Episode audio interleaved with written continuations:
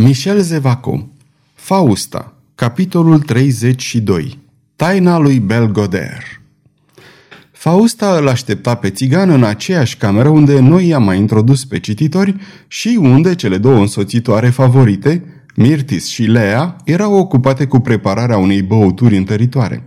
Intrând și înclinându-se, Belgoder trăgea serios cu ochiul la aceste pregătiri. Să se aducă vin!" Strigă Fausta, surprinzându-i privirea. Fu ascultată fără întârziere. Ochiul lui Belgoder scăpără. Își turnă un pahar și îl dădu peste cap. Ei bine, reluă Fausta, muindu-și la rândul ei buzele în paharul de cristal pe care îl întinsese Mirtis. Spuneai că ai să-mi povestești o istorie interesantă? De? Este povestea multora dintre noi, ăștia, sărmanți, țigani, izgoniți, hăituiți, spânzurați. Ați auzit de sigur de o sută de ori ceva asemănător, fără a-i da importanță. Povestește-mi totuși, îi ceru Fausta. Dacă ți s-a făcut vreo nedreptate, aș putea să o îndrept. Prea târziu, rosti surd Belgoder. Dacă îi mai urăști pe cei ce ți-au făcut un rău, știi că te pot ajuta. Da, răspunse atunci Belgoder, puteți să-mi faceți răzbunarea mai cumplită. Sunteți tare și puternică. Prin dumneavoastră, Claude ar putea suferi mai mult decât aș putea o face eu singur. Împotriva lui Claude vrei deci să te răzbuni?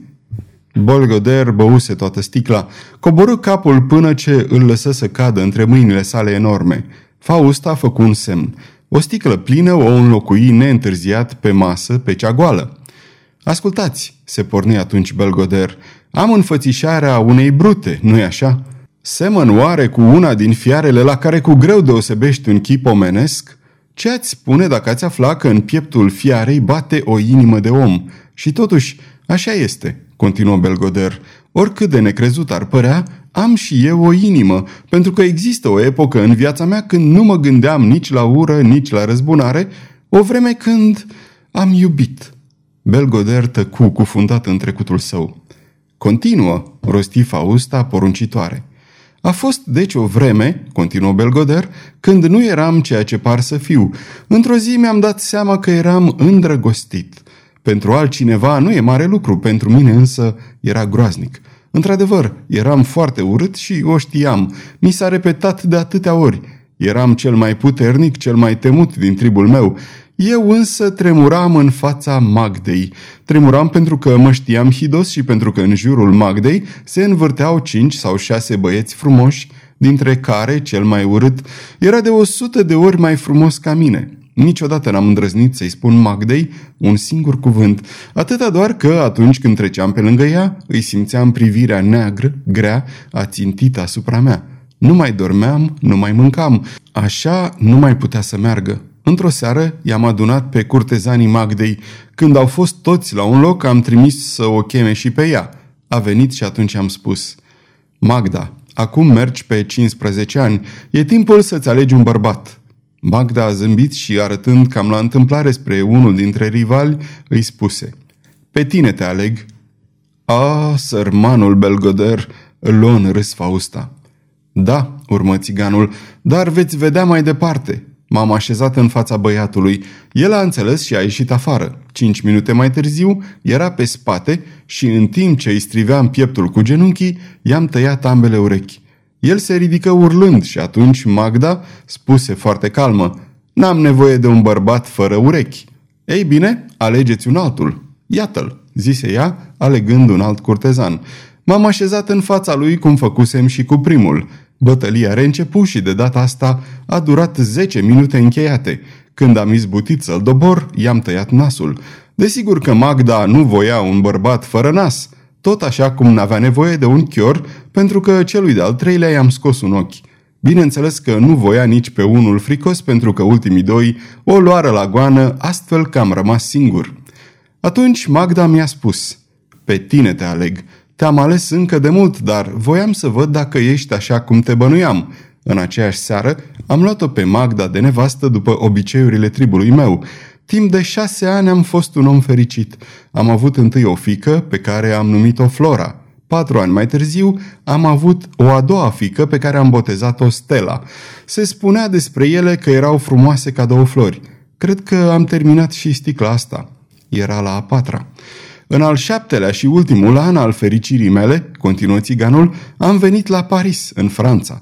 Flora avea pe atunci șase ani și Stella doi. Trăiam foarte liniștiți când, într-o seară, se răspândi zvonul că niște bandiți au pătruns noaptea într-o biserică și au furat vasele de aur. Biserica se numea Saint-Eustache.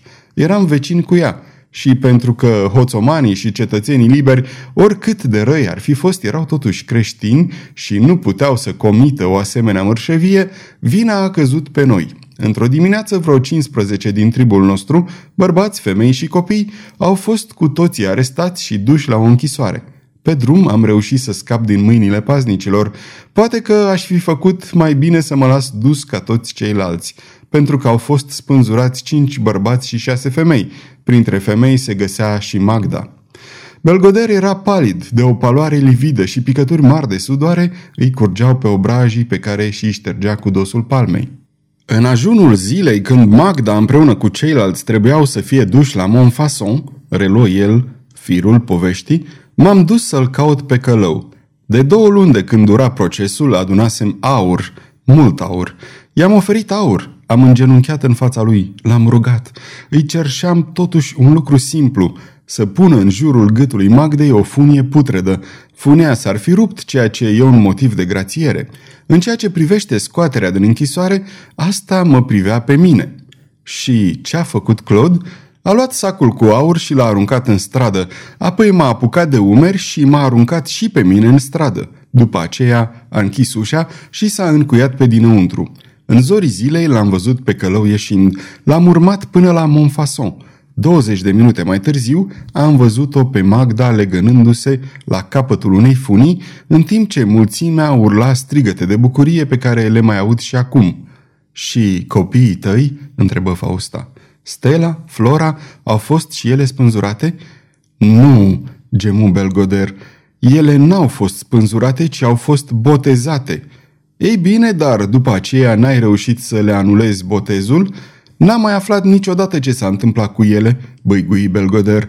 A doua zi după scena de la Montfaucon, am aflat că, prin grija călăului, copiii fuseseră încredințați unor familii miloase care au primit să le crească. Timp de trei luni am căutat peste tot, am scormonit Parisul, dar n-am dat de nicio urmă a fiicelor mele. Și atunci ce ai făcut?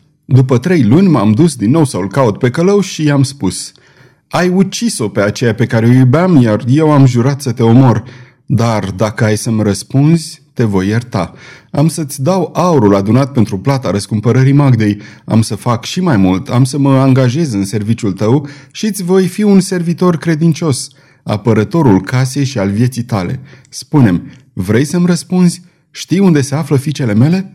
Urmă atunci pentru mine un moment de bucurie delirantă când l-am auzit pe Claude spunând – fără îndoială de vreme ce eu le-am plasat. O, poți fi liniștit, țigane, ele au norocul să fie adoptate de un cetățean foarte suspus. Cuvintele acestea n-aveau pentru mine niciun rost. Îmi spuneam, omul acesta a omorât-o pe Magda. Asta era meseria lui, nu puteam să-i port pică, dar meseria lui nu era să împingă la deznădejde un tată nefericit și va vorbi. Drept orice răspuns, m-a ridicat apucându-mă de umeri, îmi strigam rugămintea de milă și îndurare. Atunci mi-a spus, Ascultă, țigane, ar trebui să te arestezi și să te predau judecătorului. Lăsându-te să pleci, cum am mai făcut și altădată, mi-am călcat îndatoririle. Ficele tale sunt în mâini bune. Vor fi mai fericite decât cu tine. Îmi vreau ficele. Dă-mi înapoi ficele. Hai, da, de, fără furii și fără milă, pleacă de aici și, ca și prima dată, mi-a pus mâna în gât. Am jurat pe loc că și Claude va suferi în tocmai același chin pe care l-am suferit și eu. Jurământul e frumos, fără îndoială, spuse calmă Fausta. Mai rămâne să-l împlinești. Veți vedea, răspunse Belgoder cu râsul lui înfricoșător. Până acum nu m-am grăbit. L-aș fi putut ucide pe Claude, dar mi se părea că nu e destul. L-am urmărit deci pas cu pas. Mergeam după el peste tot și așa am aflat că are o fică și că o iubea, o adora, așa cum le-am iubit, așa cum le-am adorat și eu pe Stella și pe Flora mea. În ziua în care am fost sigur de aceasta, doamnă, eram gata să nebunesc de bucurie. Ca și mine, Claude iubea. Ca și mine, Claude avea să sufere și, ca și fiicele mele, fica lui avea să trăiască printre străini, de un alt neam și de o altă religie. Fica aceasta, doamnă, e Violeta. Violeta e deci fica lui Claude? Fără îndoială. Dacă nu, de ce aș fi urât-o? Prin ea îl urăsc pe Claude. Dar de ce vreți să știți toate acestea? Ca să fiu sigură că Violeta este fica lui Claude. Sunt absolut sigur. Nu a trecut mult și am observat că o adevărată pasiune din partea călăului pentru acest copil. M-am hotărât deci să-l lovesc prin copil. Din nenorocire, într-o zi am observat că eram urmărit și a trebuit să părăsesc Franța. Am așteptat cu răbdare trecerea timpului ca să se aducă uitarea. După câțiva ani m-am întors, dragostea mea se stinsese, dar mă întorsesem însetat de răzbunare. Belgoder se cutremură și Fausta îl privi lung. Am răpit-o deci pe Violeta, continuă țiganul. Era păzită de o femeie numită Simon. Pentru că această femeie să nu mă poată denunța, am răpit-o și pe ea. Apoi le-am trimis pe amândouă în Burgoni, iar eu am rămas la Paris ca să urmăresc efectul produs de lovitură. Era îngrozitor și după aceea am plecat să-mi regăsesc trupa. Aveam eu un gând pentru soarta Violetei. Ce voiai să o faci?" întrebă Fausta. Un fel de femeie destrăbălată pe care să o predau într-o zi unui senior. După aceea m-aș fi prezentat în fața lui Claude ca să-i spun Tu ai furat fiicele mele, eu ți-am răpit-o pe a ta. Tu ai făcut din Flora și Stella niște creștine, eu am făcut din Violeta o destrăbălată. După aceea l-aș fi omorât. La Orleans, unde mă oprisem destul de multă vreme, am văzut că un senior puternic și frumos dădea târcoale în jurul micuței. Am întrebat și am aflat că bărbatul acela era ducele de ghiz. Am venit deci la Paris și steaua mea bună a făcut să-l întâlnesc pe duce la porțile orașului. L-am găsit mai îndrăgostit ca oricând, am ajuns cu el la un preț bun, ceea ce nu-mi strica deloc, și urma să-i o predau pe Violeta. Numai că din acel moment lucrurile au început să se încurce. Crezând că o duc pe micuță ducelui de ghiz, v-am adus-o dumneavoastră. Și îți pare rău? Nu știu, răspunse Belgoder după o ezitare. E rândul dumneavoastră să vă țineți cuvântul. Mi-ați promis o răzbunare strașnică, doamnă. Ei bine, ce ai spune dacă aș face ca Violeta să fie spânzurată sub ochii lui Claude? Un zâmbet înfiorător schimonosit chipul țiganului. Ho, ho, ho! Și Claude va privi cu ochii lui? Și eu îi voi putea vorbi? Îl voi putea forța să privească? Să-i spun că eu i-am luat copila și am făcut-o să ajungă pe rug? Vei fi lângă el și ai să-i spui tot ce ai să vrei. Ascultă-mă, Mâine dimineață la ora 10, în piața Grev, vor fi spânzurate două tinere, spânzurate și arse. Crima lor este că sunt fiicele unui tată care altădată fusese de religie romano-catolică și după aceea a trecut la altă religie. Omul acela se numește Furcod. A murit în închisoare. Mâine, poporul va spânzura și va arde pe cele două fiice ale lui.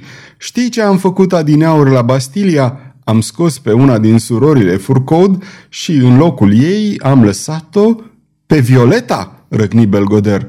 Pe tot iadul, e minunat, ce bine că am intrat în serviciul dumneavoastră. Deci, urlă el cu rânjetul acela îngrozitor, mâine dimineață la ora 10 în piața Grev vor fi spânzurate cele două blestemate, cele două eretice protestante. Puțin mă interesează religia lor, rosti țiganul cu un glas întunecat. Violeta va fi arsă în fața tatălui său. Asta e esențialul. Da, în fața tatălui său, murmură Fausta tresărind. Spuneți că Violeta și încă una, cine e cealaltă? Madeleine Fourcaud. Belgoder se ridică și făcu câțiva pași bombănind. Deodată se opri locului.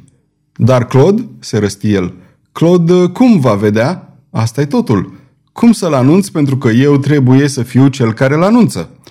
Bine, atunci ascultă-mă. Mâine dimineață te vei duce în piața Grev.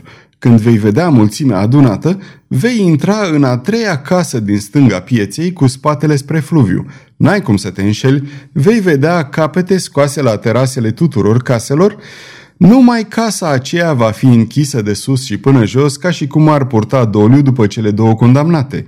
Când vei intra, vei cere să vorbești cu prințul Farnes.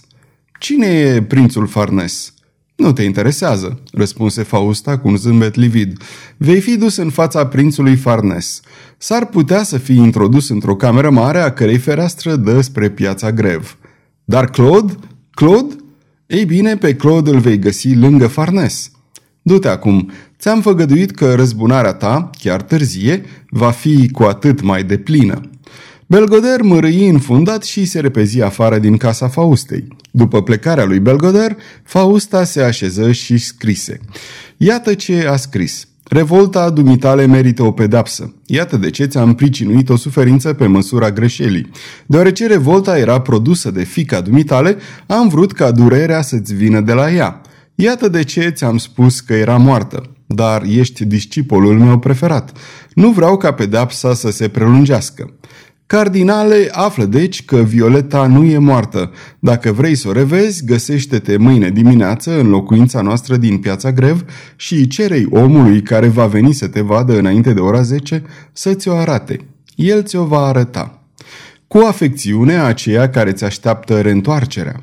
Apoi, Fausta lăsă să-i cadă în mâini capul ce atârna atât de greu și murmură. Îl am în mână pe Farnes și îl lovesc. Dar cum să pun mâna și să-l lovesc pe Pardagnon înainte de a-l preda lui de ghiz? Tatăl va asista la execuția Violetei. De ce n-ar asista și iubitul? Sfârșitul capitolului 32